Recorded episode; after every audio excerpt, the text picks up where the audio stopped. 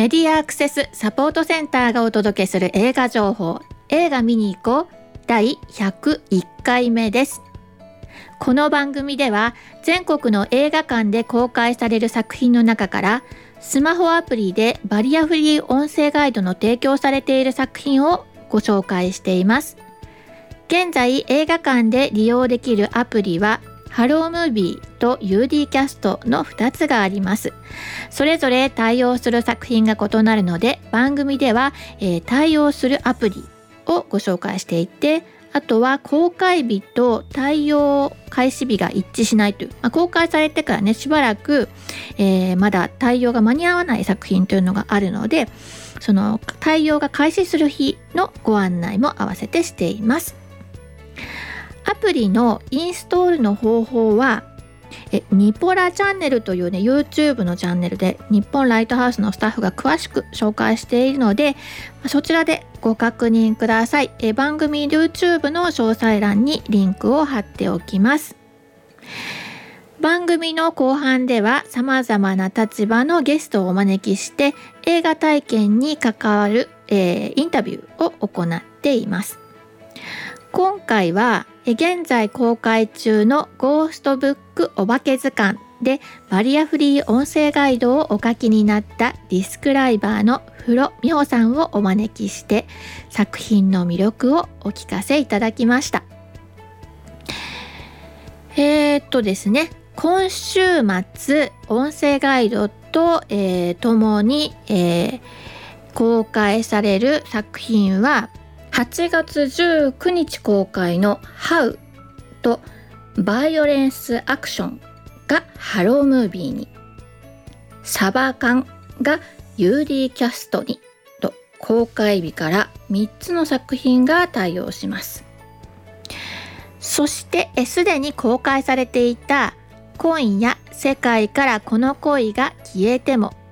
が8月19日からそして「ワンピースフィルムレッドが8月20日からそれぞれハロームービーに対応するということでね今週は一気に5作品が対応します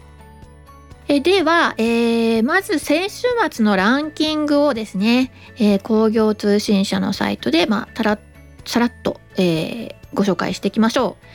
えー、1位は、えー、先週に引き続き「 ONE PIECE FILM RED」えこれが20日からハロームービーに対応しますね。2位は「ジュラシック・ワールド新たなる支配者」こちら洋画なので対応がございません。そして3位「ミニオンズ・フィーバー」こちらも対応なし。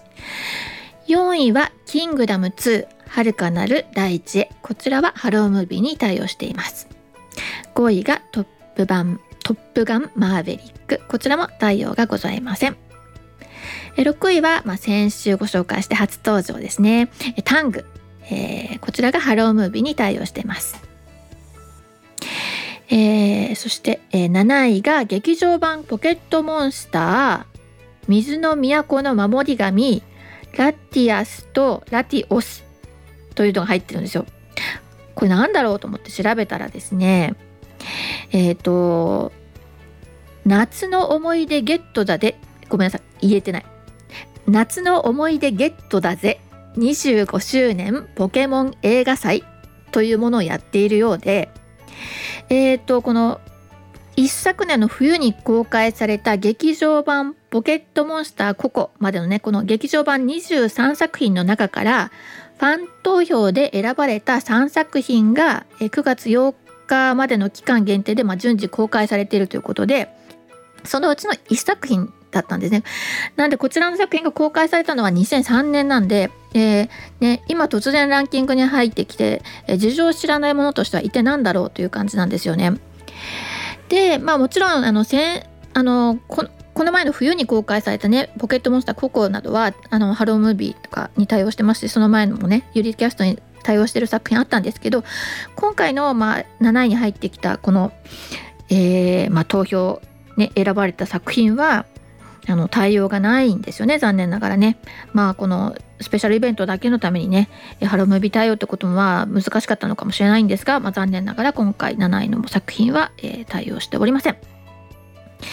あのまあどんな作品がね選ばれてていつまで何日にどこでみたいなのはね、まあ、あの東宝のサイトで、えー、確認してください。これはね映画のタイトルじゃなくてさっき言った私が言い間違えたところの「あの夏の思い出ゲットだぜ25周年ポケモン映画祭」で検索すると出てくると思いますね。それから8位に入っているのが「今夜世界からこの恋が消えても」こちらが19日からハロームービーに対応する作品ですね。9位がパウ・パトロール大空のミッションパウ・ロイヤルストーンを取り戻せ。こちらはですねえっ、とアメリカというか、まあ、あの北米発の、えー、子供向けのアニメです。これテレビで今あのもう放映されているものの、まあ、劇場版ということですね。こちらは、まあ、いわゆる洋画扱いで、えーと、対応がございません。で10位が「ゴーストブックお化け図鑑」となっております。えーとまあ、先ほど申し上げたようにね前回は、まあ、タングというね、えー、イギリスの小説「ロボット・イン・ザ・ガーデン」というねものを原作にして二宮和也主演で映画化されたこの作品ですね。を、まあ、先週ご紹介してるんですがあの先週ねあの私あのジャケ買いしたよとねあの本屋入った時にあまりにも表紙の可愛さで買っちゃったんだって話した時にね草むらにあのここ汚え？小汚いあ小汚いじゃないな。ちょっと錆びたえ可愛らしいロボットがね座ってるよって言ったんですけどあれあの私のただのあの記憶違いでですねちゃんと見たらえーと、立ってました、えーと、草むらに立ってこっち向いてました。はい。あの立ってるか座ってるかって話なんですけどもいずれにせよ可愛らしいんですよ。もうあの見たらちょっと気になっちゃう可愛いロボットでしたよ。ということでね、まあ、前回ご紹介した作品でこちらハロームービーに対応しても公開されてる作品ですね、えー、もうご覧になりましたかね。はい。まあ、SF なんですけどね、うん、ちょっと近未来、えー、アンドロイドのね活躍する世界です。で今回ご紹介する作品。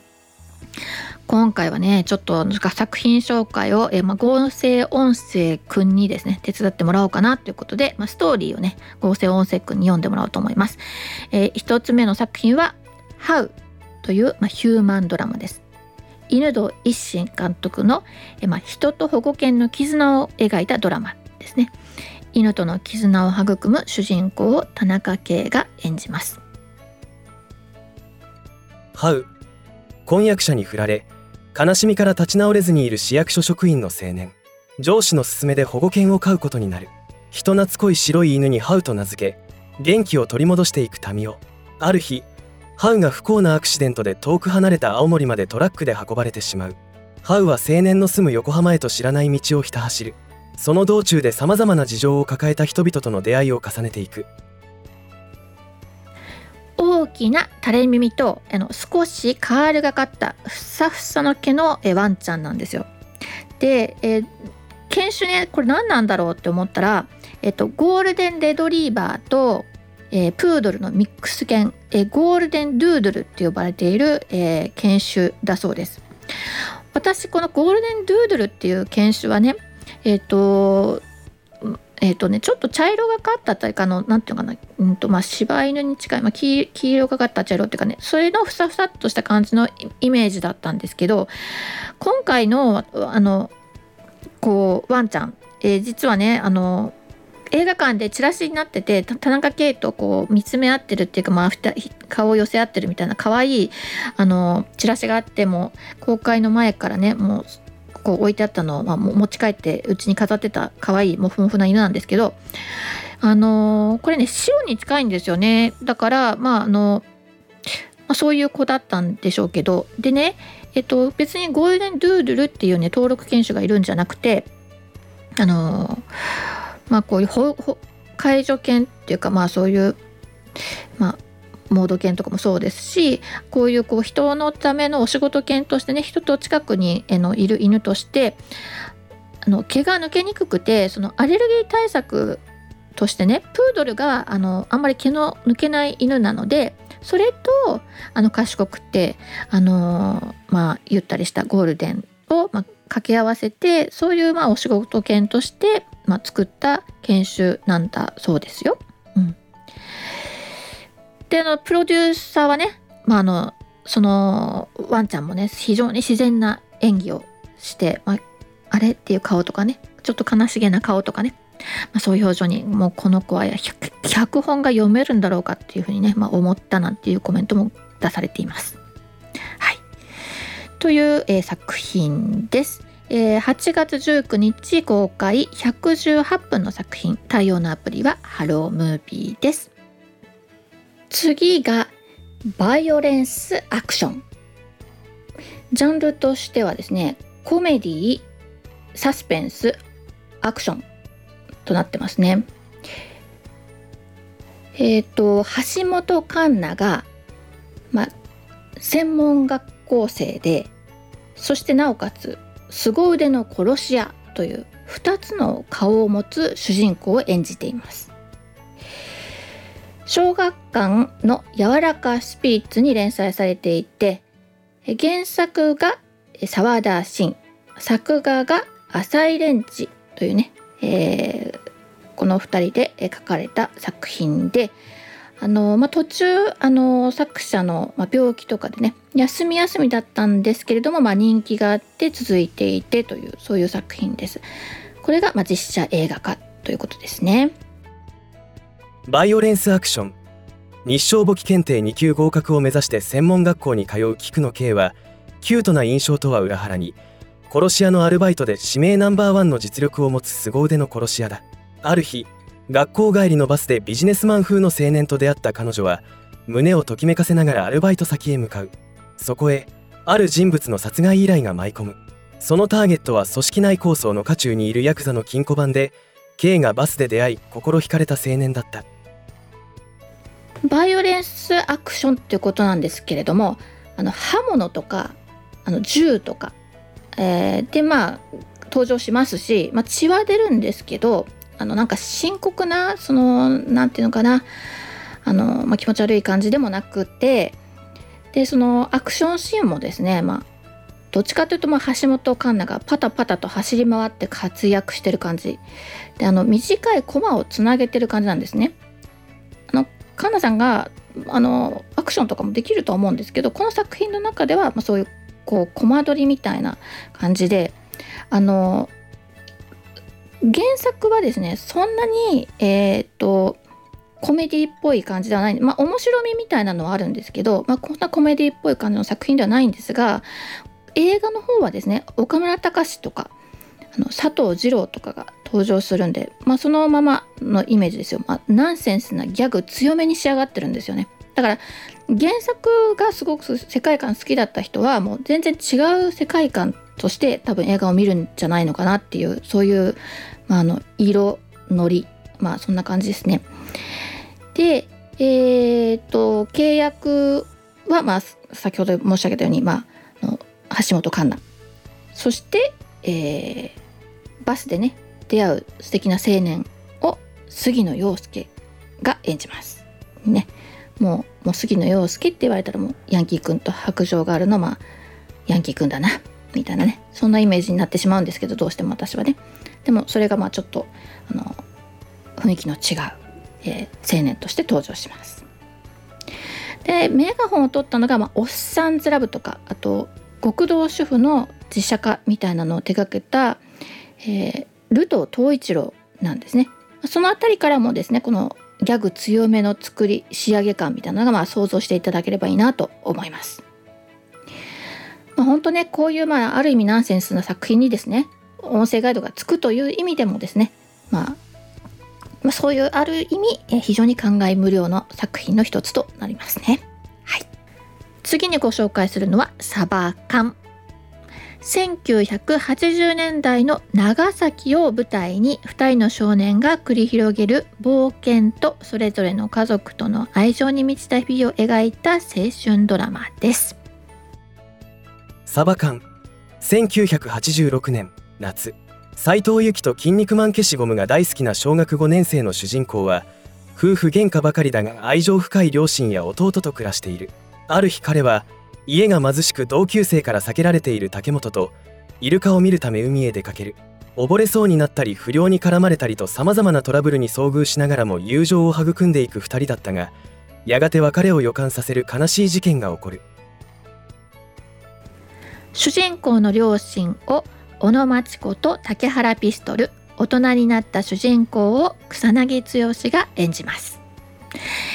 8月の19日公開公開日から対応で96分の作品。対応するアプリは UD キャストです。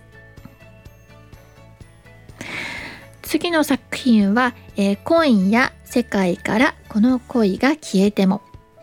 一条美咲の、え、同じタイトルの恋愛小説の映画化です。今夜世界からこの恋が消えても高校生の神谷徹はクラスメートに流されるまま同級生の日野真織に嘘の告白をする。しかし彼女はお互い本気で好きにならないことを条件にその告白を受け入れ2人は付き合うことに。やがて真織は自分が全校性健忘症で夜に眠るとその日の出来事を全て忘れてしまうことを徹に打ち明ける。彼女は毎朝前日の日記を読み返すことでどうにか記憶をつなぎ止めていた。徹はそんな真織と一日限りの恋を積み重ねていくが。数々の、ま、青春恋愛映画を手掛けてきた三木隆弘監督の、作品です。監督先ほど紹介したタングもね同じ監督ですし、まあ、この後ちょっと紹介する作品もね手掛けられてて本当にね多作な監督ですね。はい。であのなにわ男子の道枝駿佑と、えーまあ、第8回東宝シンデレラオーディションで、まあ、グランプリとセブンティーン賞という2つの賞を受賞した福本莉子の2人が演じています。の福本莉子っていうとね私の中ではあの二十歳のソウルですね。最近定期的に私が口にしてる二十歳のソウルというねあの一律船橋の吹奏楽部のあのお話ですけれども、えー、その、えー二十歳のソウルで主人公のね青年を支え続けた恋人役をやってたのが彼女ですね。はい、でそしてまあ今回の作品ままあ、二十歳のソウルもそうですけど、まあ、こういう難病とかね人が亡くなるとか、まあ、難病を抱えているとかこういうテーマにした作品ってまあ時代を超えてまあ描かれ続けていますね。もうなんていうのねその時代の、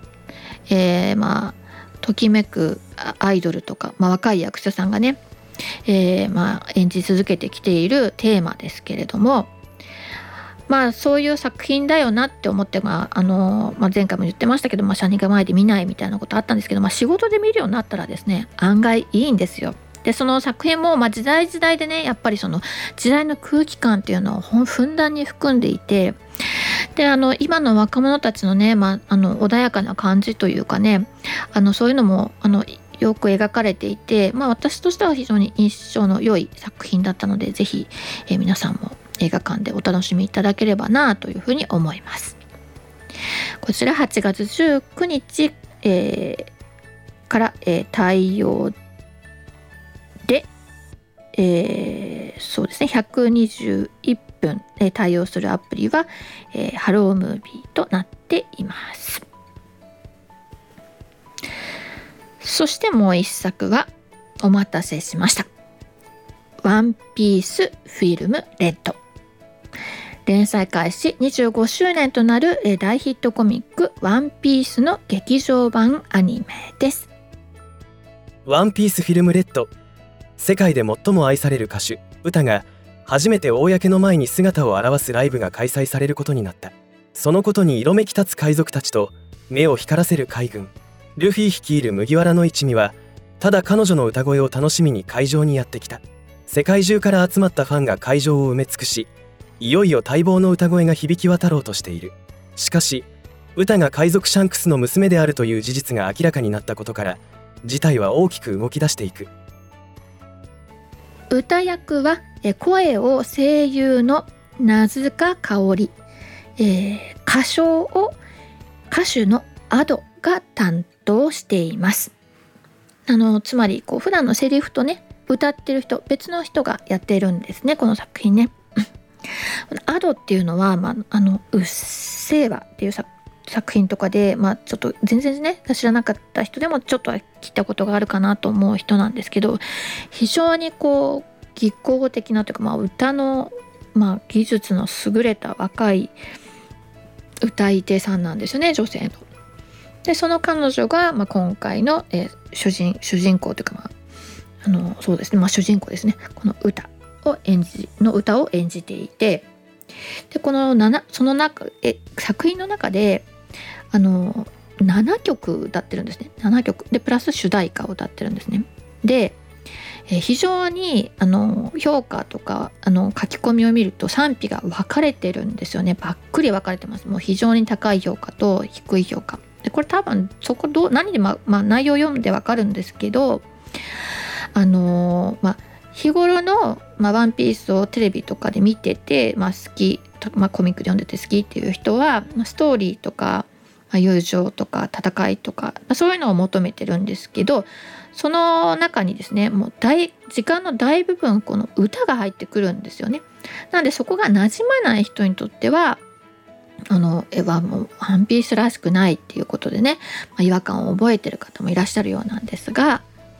ただですねそうは言ってもまあ1位をね2週連続取ってるってことで、まあ、人の期待もすごいしまたあの評価もね、まあ、人の意見なんかじゃなくてやっぱり自分で判断したいなってことで皆さん劇場に足を運んでいるようですね。で私としてはですね、まあ、こう歌物の映画ってあるじゃないですか。うん、こういうね音楽を主題にした映画はねやっぱり映画館で見るのがいいなって思うんですね。まあ、時代を代表する歌手の一人であるアドがですね、えー、歌う歌をま映画館で聴く、まあ、コンサートにね行くことができなかったとしてももう本当にあの作品の中でねコンサートを味わうことができるようになってるのでね、まあ、ぜひ体感してみてください。8月の20日からの対応で115分の作品ですね対応するアプリはハロームービーです今後の作品ですね。今後の作品は、移動事例は音楽隊という8月26日金曜日公開その日から対応という予定の、まあ、安倍博主演のですね、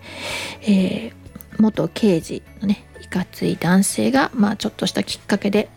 えー、警察の中の音楽隊というね、えー、部署に配置転換になると。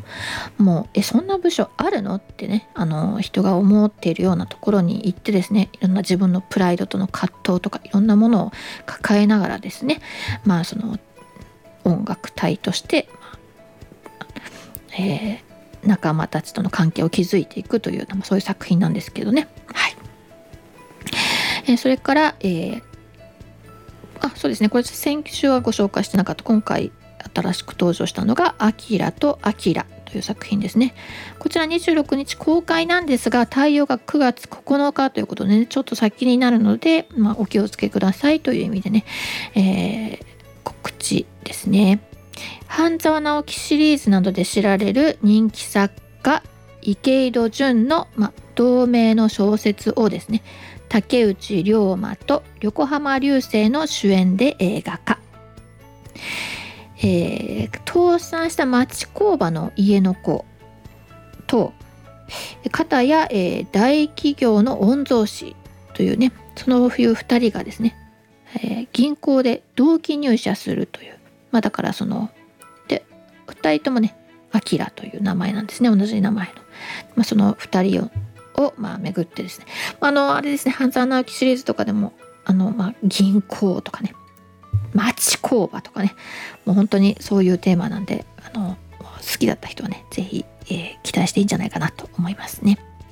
そして、ヘルドッグス、こちらも9月公開予定作品のクライムアクションですね。深町昭夫の小説、ヘルドッグス、地獄の犬たちの映画化。岡田准一主演という予定になっています映画の紹介はここまでで今週はインタビューを、えー、取ることができました、えー、先ほどもご紹介したんですけど今回は、え、現在公開中の「ゴーストブックお化け図鑑」でバリアフリー音声ガイドをお書きになったディスクライバーの風呂美穂さんをお迎えして作品の魅力をお聞かせいただくことができました。まあ、一応復習しとくとですね、えー、ファンタジーの、えー、こうファミリー向けの作品となっています。さまざまなお化けたちをね図鑑のように取り上げてその特徴とか対象をユーモラスな物語とともに紹介している、えー、児童あ童話ですね、えー、子供たち人気の童話、えー、シリーズお化けお化け図鑑というシリーズをですね、えー、それをま原案というか、えー、元にですね「 ALWAYS三丁目の夕日あるいは、えー、 DESTINY鎌倉物語を手掛けた、えー、山崎貴監督が実写映画化した作品となっています。もうね夏休みのお子さんと見たい作品ということでね是非夏休みにこの作品を、え、強くあの紹介する方のお話を聞きたいなと思ってたところでですね風呂さんにお願いできたのでねよかったなと思ってます。そして多分ですね、まあ、今回ご紹介した新たな作品ねこの「サバカン」っていう作品もねもう夏の子供たちの冒険話ということで、えーまあ、こういう新しいそうですね私にとってはそうですね夏子供と見たいって言ったら、まあ、カッパの空と夏休みとかもそうですしあるいはサマーウォーズとかもそうだったんですけど、まあ、ここに新たな作品がこうやって加わってくるってことなんですかね。こうやって作品紹介しないとねやっぱり新しい作品でそういう何て言うのかな、うん、作品ってあの知ることがなかったんでねまあありがたいなっていうふうには思ってますね。はい、というわけで、えー、風呂美穂さんの作ととのインタビューをお聞きください。では、えー、今回のゲストはですねディスクライバーのフロさん。はい、私あの初めましてなんですけれども今回どうしても強くお勧めしたい作品がありましてそのガイドをお書きになっている方をですね見つけることができたので インタビューにお越しいただくことにいたしました。この夏ねあのぜひあの若いとかお子さんとそしてあのあの大人の世代でも楽しめるので見ていただきたいなという作品の、えー、ご紹介のためにですねディスクライバーを探してゲストに招くという変な流れなんですけれども お越しいただきましたえっと風呂さんですよろしくお願いしますはい、あの見つけていただきました。あの風呂美穂と申します。よろしくお願いいたします。はい、本当に初めましてで、ほんの、えー、5分ほど前にですね、えー、ズームで対面したばかりなんですけれども、この5分の間で私ちゃんと情報を得ましたよ。風呂さんはね、あの長年のもうね、学生の頃、まだお小遣いでね、貴重なお小遣いをですね、もうほとんど全て多分映画館に費やしたんじゃないかというような 青春をお過ごしだったようでですね、その後もずっと、えー、様々な、たあの、様々なジャンルですよね、きっとね。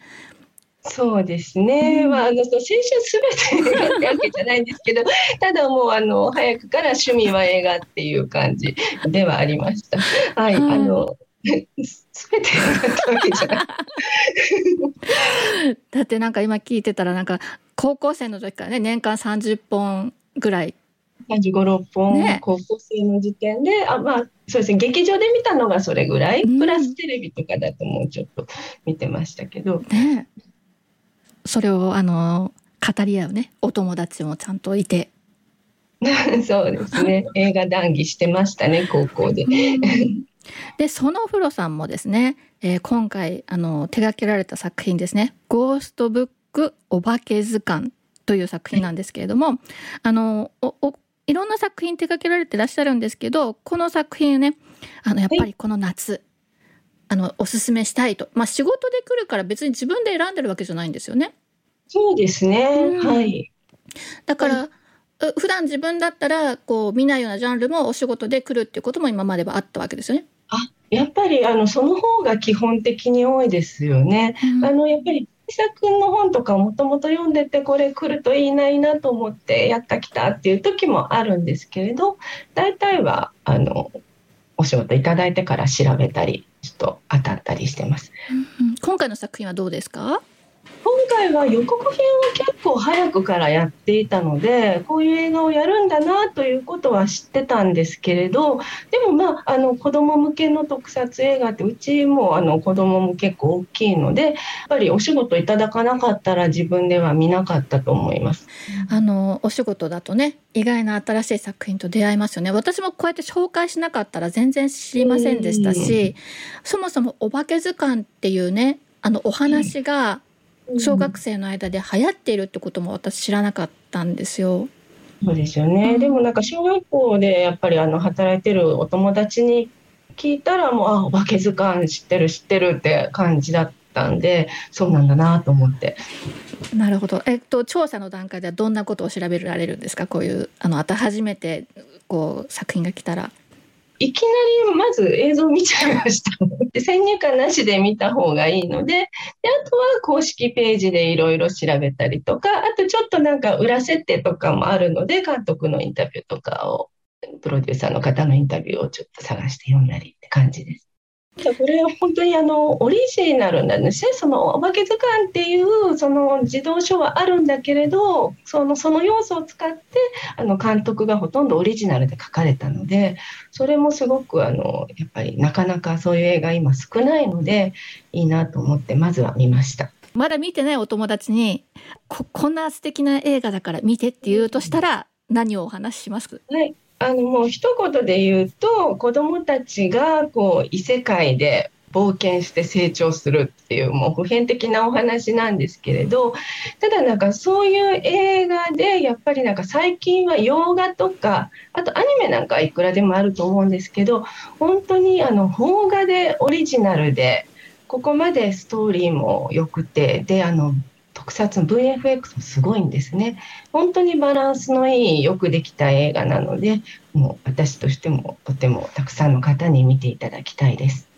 特撮が面白かったです特撮好きな人見ても面白いんじゃないかなそうですよね。あのやっぱりこう日本ちょっとなんかハリウッドのタイプとかと比べると落ちるなっていう作品も結構ある中であなんか邦画でここまでこうすごい特撮の映画が出てきたのかっていうのもすごいですしあとその異世界が全く別の世界じゃなくって本当に日常の続きなんだけどよく見るとちょっとおかしいぞみたいなそこら辺が絶妙で面白いですよね。そうですよね。なんか私も子供の時こう夕暮れの街を誰もいない街をねこう歩いて帰ってきた時、あれ？うん周りに人いるかな？ここいつもの自分の街だったかな？ってこう思ったことがあるんですよね。なんかそういうのをどどんどん深めていった延長にあるみたいな異世界ですよね。ですよね。うんであとそして加えてやっぱり邦画で出てくる子どもたちも日本の子どもたちなので本当にあの日本って言いつつ結構ダイバーシティを感じる部分もあるんですけれどあの本当にあの日本のお子さんが見て没入感を得られるんじゃないかな。なんか自分もこういう体験もしかしたらするかもみたいな本当に入り込めるんじゃないかなと思います。そうですね。あの子供のキャラクターが3人ね主なこう男の子が3人まず初めに出てきますよね。ええこのキャラクターとか性格が3人三様なんですよね。ああいうのはもう本当なんかこう典型的なこう3人組っていう感じなんですけれど、うんうん人ずつ違ってみんな上手で可愛いんですよね。そうですね。そしてあ今時の子っていうようなね。なるほど。こういう感覚かっていうね。あのなんだろう、ですね。ありますね。YouTube YouTuber 世代というのかなんていうのかな、独特なねあのうん。こう感性だなっていうそう面白いなっていうふうにあそのね。学ばせてもらったというか作品からね時代を学ばせてもらったっていう。あの大人チームで新垣結衣さんがね一緒に子どもたちと冒険する、まあ、大人代表で出てるんですけど新垣結衣さんがもうおばさん扱いされちゃってるっていう 私なんかどうしたらいいんだろうって感じなんです。まあ入らないからいいですけど、はい、まあ、結婚もねなさったしそういうことを考えれば現実世界でもそうなんですけど、ね。でその子供と新垣さんの子供たちとのやり取りがすごい楽しいですよね。そうですね。あの先生なんですよね。先生なんですけどこういろんなこう行き詰まりを感じてあの葛藤してるようなところっていうのも非常に共感できるような気はしたし、うん。うん、でその、えっとまあ、子どもたちから見ればもう大人代表の先生っていう肩書きを持った彼女とあのこうチチームですよね。チームになってその異世界の中でえ。問題解決にこう挑んでいくというえうん。非常に楽しい作品ですね。あと今お作品としてのおすすめポイントあのをあの話してたんですけど私たちとしては。あの音声ガイド的なおすすめポイントっていうのがさらに何かあるでしょうか？そうですねあの音声ガイドご利用の方ってやっぱアニメ好きな方も多いと思うんですけれどもそのあのお化けたちがやっぱり VFX なので声は声優さんがやってらっしゃるんですが今回その声優さんがすごく豪華っていうことでも一応あの話題になっていてあの例えばあの「鬼滅の刃」とか「進撃の巨人」下野紘さんとかあと銀魂の杉田智和さん釘宮理恵さんとか。とも大塚明夫さんなんか代表作何言ったらいいか分かんないぐらいレジェンドの大塚明夫さんとかあとあの最後、まあ、俳優さんでダンサーでもある田中泯さんなんかも妖怪の声をあ妖怪じゃないあのお化けですね。お化けの声をしてらっしゃってあのその声もすごくいいし音響もすごくいいのでこれもぜひ劇場で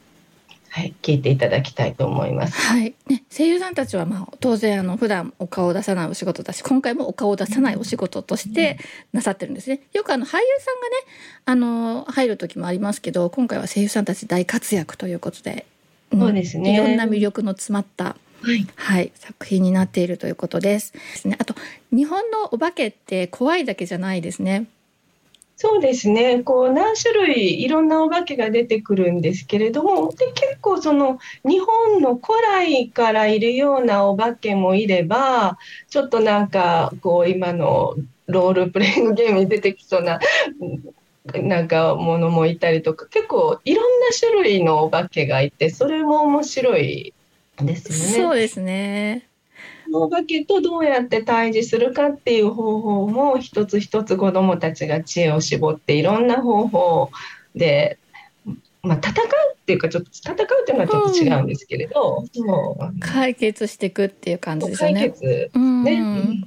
あの私お化け図鑑のえっと、本はね図書館でちょっとパラパラっと読んだんですよね。はい、でそのやっぱりその作品その元々のその童話の話もそんな感じなんですよね。その対決でもなければ何でもなくてそれぞれのキャラクターをよく知ることでその付き合い方がわかるよみたいな、そういうこうお話だったんですよね。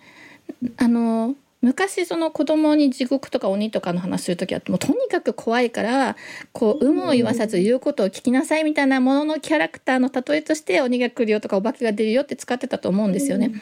でもなんかそれこそ先ほどちょっとおっしゃったダイバーシティみたいなことで、この未知の存在と出会った時にそのなんだろうただ怖がるんじゃなくてよく知ることで付き合い方を学ぶみたいな、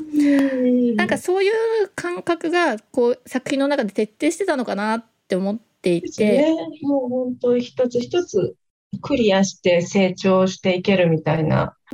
そうなんですよね。だからこんな風に分析するとすごくつまんないことになるわけなんですけどそれを非常に楽しくあの、一緒にその世界の中で挑戦していく感じとかを共有できるというのが、まあ、映画の楽しさですよね。それであのゴーストブックお化け図鑑なんかあの私ちょっとあの SNS とかで見たら見たいけどすごい怖そうだから 無理かもとか言ってる声をいくつかちょっと見てあそういうのじゃなくて本当にあの気持ちよく冒険できる映画なのでもしあのそういう怖いかもって言ってあの見るの控えてる方いたらあの大丈夫だよってそうですね。そんなに怖さを増させるようなことって映画の中でもさせてないですよね。そうですね。ちょっとその出てきた時にびっくりしたりとかいうところはあるんですけれど、うん、あの夜トイレ行けなくなるとか、うん、そういう種類の映画ではないので、ただちょっとタイトルで誤解されてる方が若干いらっしゃるようなので。もうそこは絶対ないってことをね。大丈夫です。お勧めしたいですね。はい、はい、強く勧め。あ、あのちょっと話ずれちゃいますけど、もうあのあそうそれでゴーストブックお化け図鑑もそのあれですよね「ワンピースが公開されてしまったせいであの上映してる回数が非常に少なくなってしまっていて、ね、あのちょっとおすすめが遅くなったのが残念なんですけどもぜひもやってたらもう絶対行ってほしいという。あと、ね、うん、あと終わってしまってる本当に終わってしまってるけれども同じこうお化け扱った作品連続してささお書きになってたんですよね。あはいあよく ご存知ですね。1個前の劇場公開作品が「あの妖怪シェアハウス」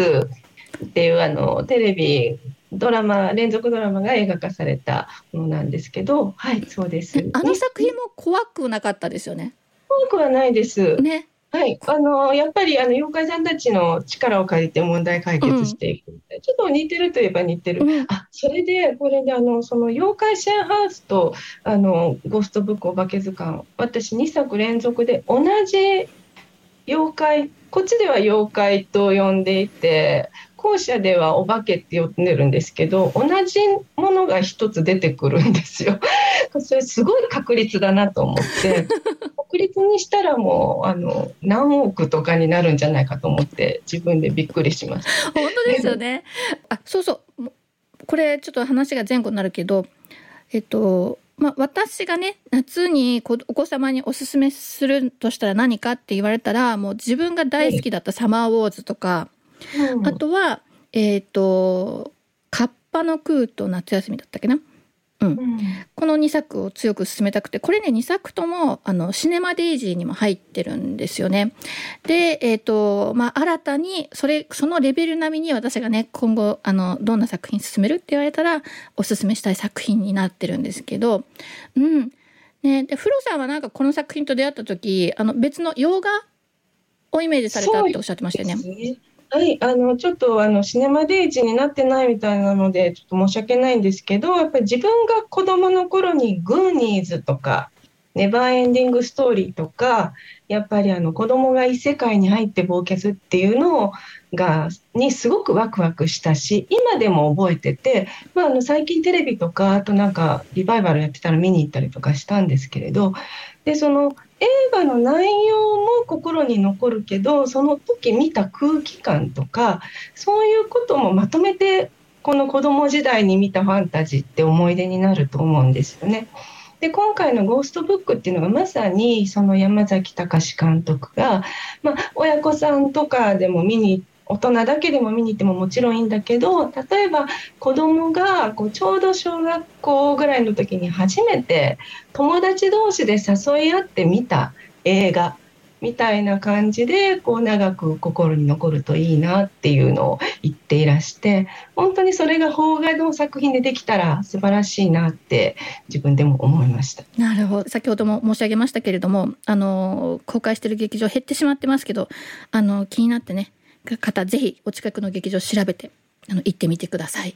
はい。あれですね。これでもななんか夏になったらまたあの来年とか再来年とかテレビでね夏そうですね、うん、テレビとかあとなんかあの学校単位の行事とか子ども会とかあの公民館とかでこう、1,000円ぐらいで見るみたいな、夏休み映画みたいなのあるじゃないですか、ねうん、ああいうのの定番になったらいいなって思います、そうですね。うん、そうやって公民館でやる時も、まあ、ハルムービーに入っていればね。あの視覚障害のお子さんなんかも。ね、もはい、参加できるし、っていうことでね。うん、まあ、そんなやっぱり同年代の子供たちが一緒に見るっていう体験を、この映画でしていただきたいです。そうですね。はい。じゃあ、あの、これ聞いてらっしゃる方、地域のね、お祭りとかね、来年とか、再来年とか、もうコロナがね、あの、明けて、さあどうしようっていう時にぜひ思い出していただきたいですね。うん。インタビューは以上です。ああのー、後からねマフロさんがこれ子供向けっていう感じのことの話をちょっと強調しすぎたかもしれないけど全然大人の人見てもらっても楽しいんでぜひ大人の人も行ってくださいなんていうことをねおっしゃってましたで実際そうだと思いますので、えー、ぜひ皆さん、えー、もうねあのー、こう新しい作品がどんどん入ってきちゃったんで公開している劇場が減ってきてるんですよねぜひお近くの劇場で公開してるようだったら、まあ、あの関心があったら見に行ってください。はい。ではいつもながらのマスクからのお知らせで番組を終わりにしたいと思います。でアルファベット大文字 MASC そして漢字で映画ですね。で検索すると私たちのホームページにたどり着くことができますよ。ね、またサイトのトップページにある映画映像のバリアフリー化を学ぼうからはバリアフリー字幕や音声ガイドのオンライン講座に参加することができます。そしてこの番組へは映画見てきたよはもちろんこれ期待してますなどぜひ教えてください。また各地での活動の告知などお寄せいただきましたら紹介していきたいと思っておりますのでよろしくお願いします。でねこの番組97回でおいでいただいた平塚さんがですねクラウドファンディングやってたじゃないですかあのえー、シネマチュープ北畑のね。で、あれ、あの、一応第一目標のね、600万というね、えー、一つのこう目安が達成できましたということね、皆さんありがとうございました。ということなので、えー、ひとまず、えー、あの、一安心。でもうですねまあ夢はねまだまだたくさんあるのでまだお気持ちがあれば支援していただければですね、まあ、映画の公開の場所を増やすことができたりとか、